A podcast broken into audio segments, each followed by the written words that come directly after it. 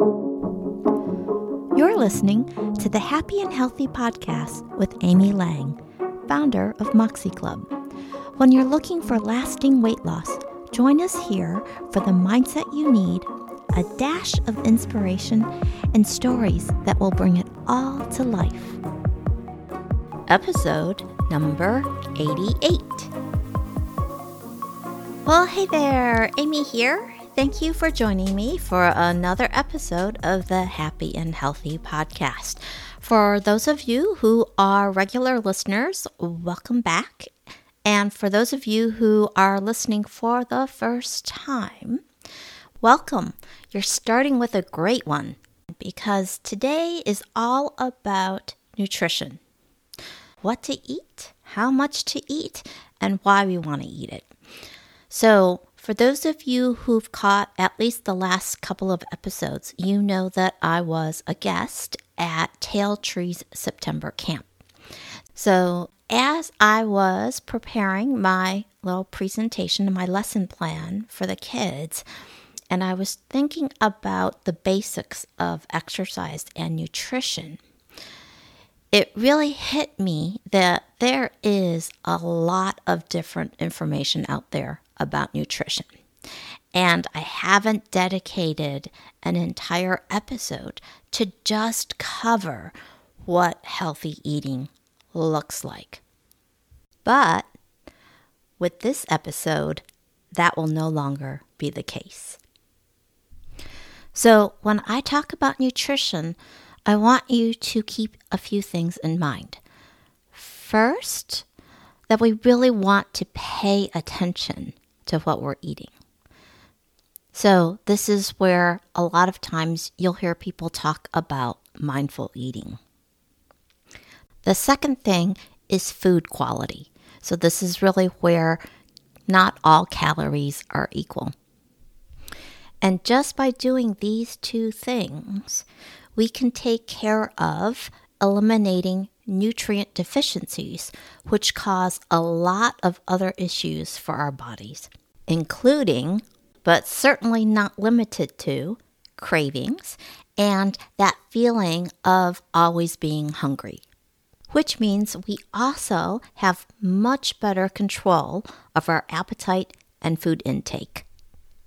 And then, of course, good nutrition and movement go hand in hand which is why elite athletes pay such close attention to what they're eating so that they can perform at the level they want. So, as I talk about nutrition, I also want you to note that three of the fundamental five habits for lasting weight loss are related to eating, and they are number one, staying well hydrated and this means drinking about half your body weight in ounces of water every day. Number two, getting enough nutrients from food. And this translates into at least five servings of fruits and vegetables a day. And then number three is listening to your body, as in eating when you're hungry and stopping when you're comfortably full. Now, when we talk about food, I want to be perfectly clear here. I do not refer to food as good or bad. There's no such thing as bad carbs. As a matter of fact, using those words really come from the diet mentality. It's like the food police running amok. So, the only bad food, if, if you really want to have a bad food, I would say the only bad food is that which makes you physically ill. So if you've had food poisoning, that was bad food. Okay. if you had a severe allergic reaction to something like shrimp or peanuts, then for you, that food is bad.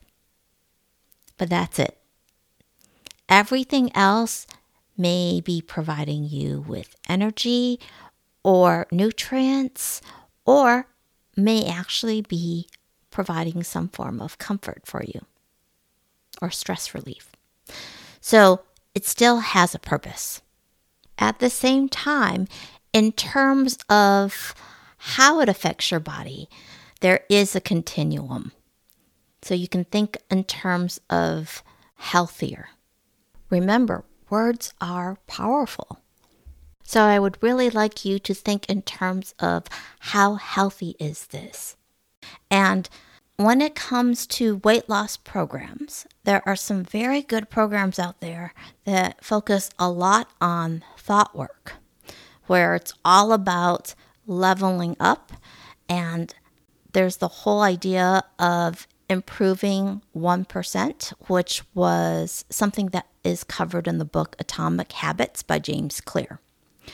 And what I notice with these programs when it comes to the leveling up is a lot of people really are at a loss for what an ideal looks like. So they wind up focusing on what not to do as opposed to what to do, what new habits to build. For example, instead of eating a gallon of ice cream, only eat half a gallon. As opposed to focusing on how to add one more serving of vegetables per day. Now, of course, it's perfectly understandable why there is confusion because with the millions of dollars spent on marketing by both the food and diet industries, and the focus on reading labels, and really focusing on external cues like tracking calories or points or even weighing your food on scales it's no wonder that we've lost sight of what our body can actually tell us. So, if those methods work for you, great. I'm not here to criticize what other programs do. I am a fan of keeping it simple, which is all about eating real food. And as Michael Pollan likes to say, eat food and not food like substances and mostly plants. So I'm also a fan of listening to your body, which is again about eating when you're hungry and then stopping when you're comfortably full. And if you want more information on this particular topic, I have an entire episode dedicated to the hunger scale, which is episode number. Hold on, let me look it up really quickly here. which was episode number six Listening to Your Body. Now, at the most fundamental level, when we talk about why we eat, it's one for the energy and two for the nutrients. Now, as human beings, there are lots of other reasons why we eat. We eat to celebrate. We eat to bond with each other nothing like breaking bread with someone. We also eat to distract ourselves, to soothe, and to numb. So these three really fall into the category of emotional eating. But if we are eating for any other reason than for the energy and for the nutrients, this can obviously lead to overeating as in eating more than our body needs. And that's where we end up seeing weight gain. So, when I talk about focusing on the energy and nutrients, this is where not all calories are equal.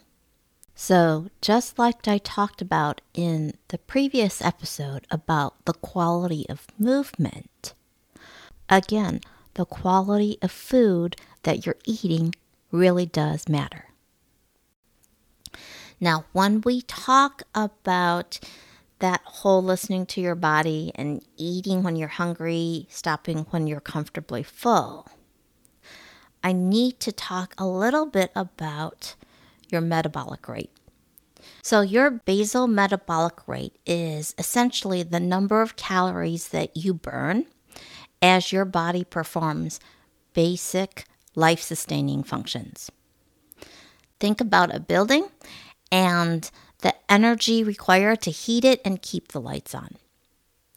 Now, years ago, I was at Canyon Ranch with a good friend of mine, and we attended a seminar where an exercise physiologist was talking about basal metabolic rates. And he said, think about an area rug. How big is the area rug? So, a smaller animal would result in a much smaller rug than a larger one. so, I share that with you because that image has really stuck. And I think it really does help in understanding the concept.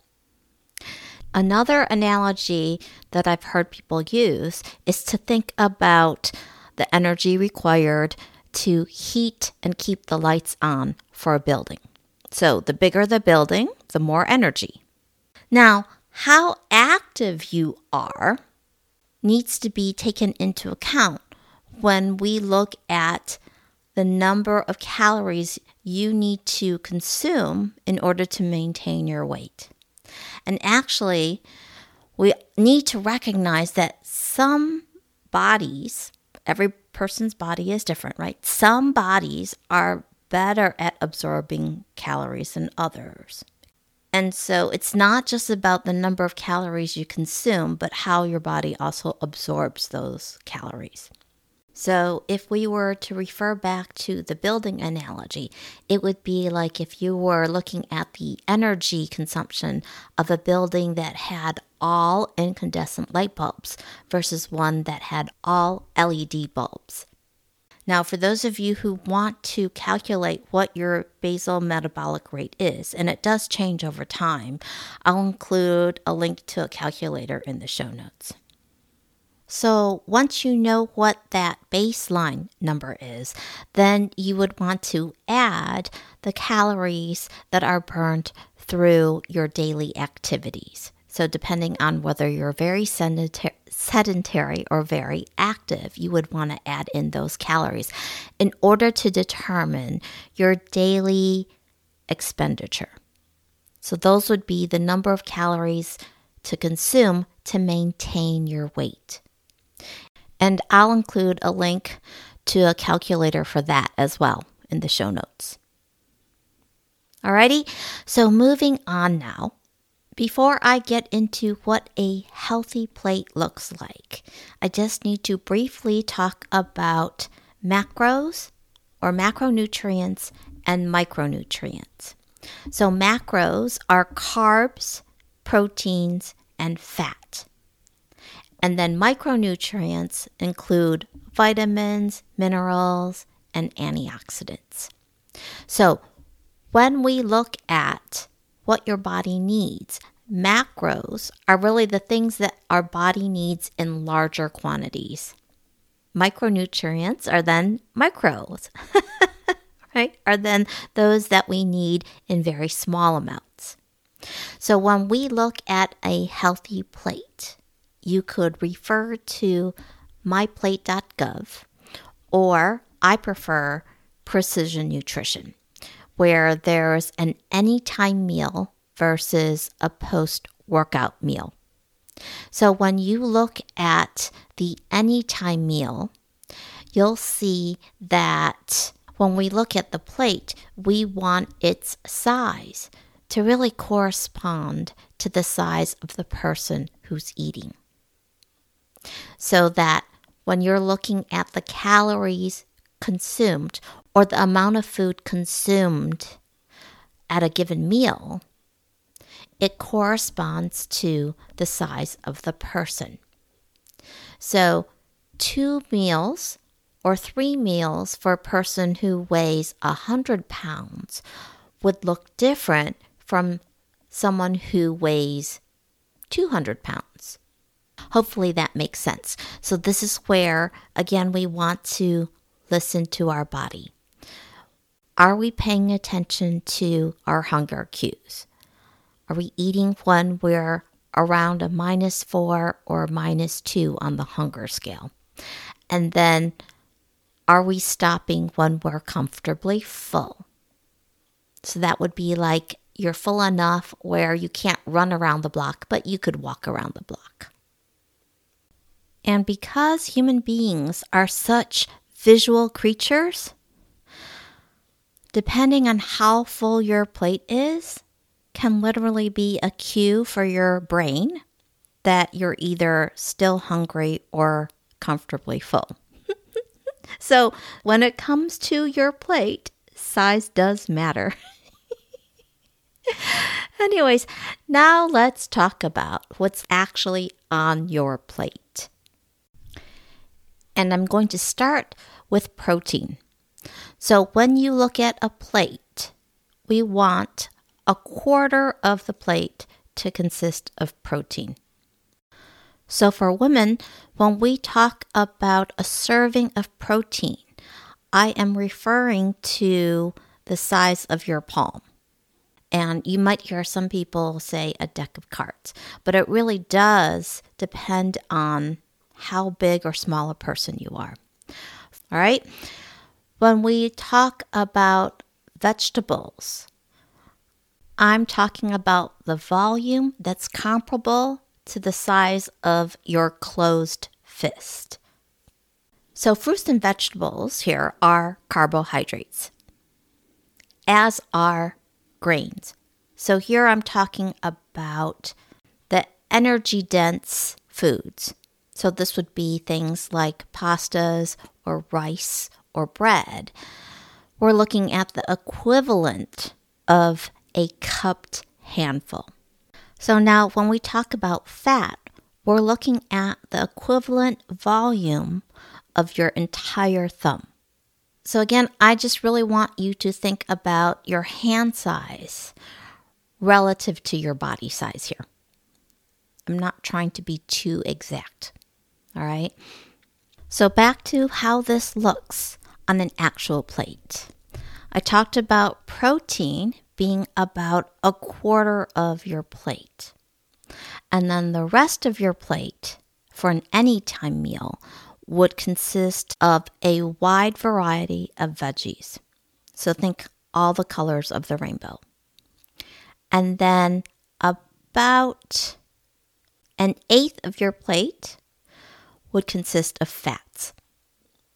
Now, in a post workout meal, so this would be the first meal after an intense workout, your plate would actually end up being half protein and then half veggies and fruit, with then a cup of those starchier, energy dense foods that we were talking about earlier. So this would be pasta, rice, bread, even potatoes.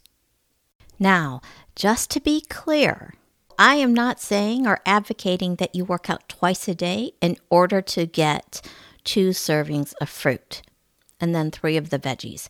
I'm actually just wanting you to keep in the forefront to have a very colorful plate and as much as possible to eat all the colors of the rainbow when it comes to your fruits and vegetables. And one more thing when it comes to your post workout meal, a favorite among fitness trainers is low fat chocolate milk because it provides that ratio of carbs to protein to fat. So here we're talking about somewhere between 8 and 16 ounces. And it's a favorite because it is so simple.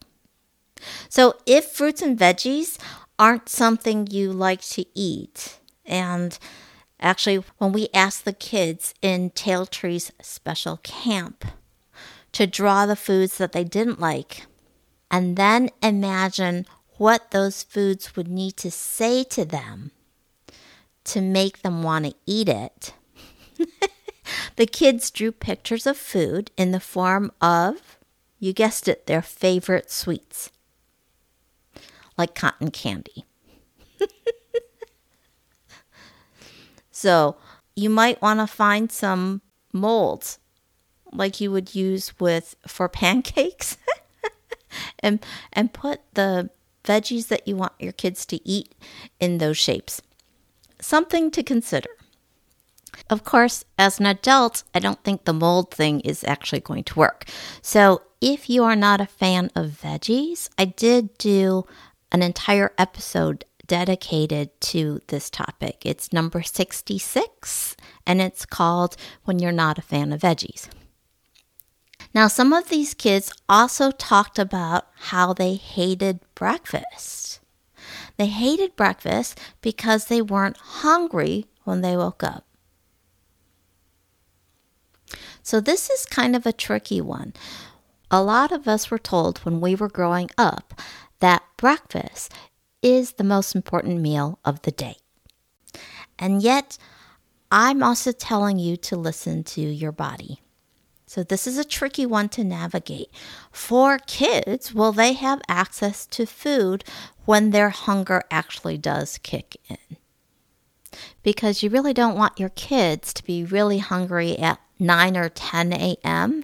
and it's another two hours before lunchtime. At the same time, I think it's really important not to train that out of kids to make them ignore what their body is telling them to do. So, for parents, that's definitely something to think about. And it may even be just to explain to your kids that at some point before lunch, if you don't eat now, you're going to be really, really hungry and you're not going to have access to food.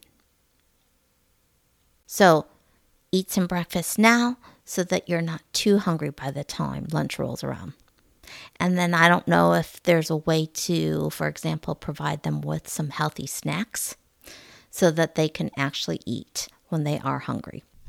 Now, obviously, as adults, if we wake up and we're not hungry, I would not advocate eating. But I would actually make sure I have access to a healthy meal when I am hungry. And at the very least, just like with the kids, if it's not an entire meal you can eat, to make sure that you have planned and prepared for some healthy snacks. Now, if you're wondering what that looks like, it's basically a mini meal. You want to have some protein, carbs, and fat. So, if you're going to have celery or an apple or a bagel, make sure you have some peanut butter with it. And especially if you're concerned about developing insulin resistance, this is a great combination to focus on. All right, so that's my last tip for today's episode. I'm going to continue on this topic in the next one. Okay?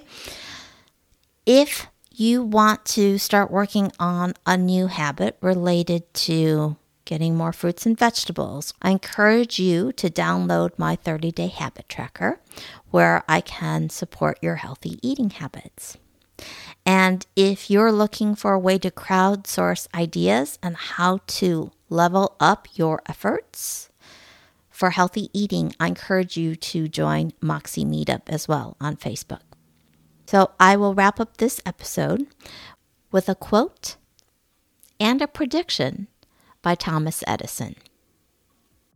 The doctor of the future will give no medicine, but will instruct his patient in the care of the human frame, in diet, and in the cause and prevention of disease. You've been listening to the Happy and Healthy podcast with Amy Lang. If you enjoyed today's episode, by all means hit the subscribe button now. If you're ready to get started, visit my website, moxieclub.com. That's M O X I E hyphen club.com and sign up for a free 20 minute coaching session with me. And remember, making your choices when you're in a state of abundance is where the magic happens.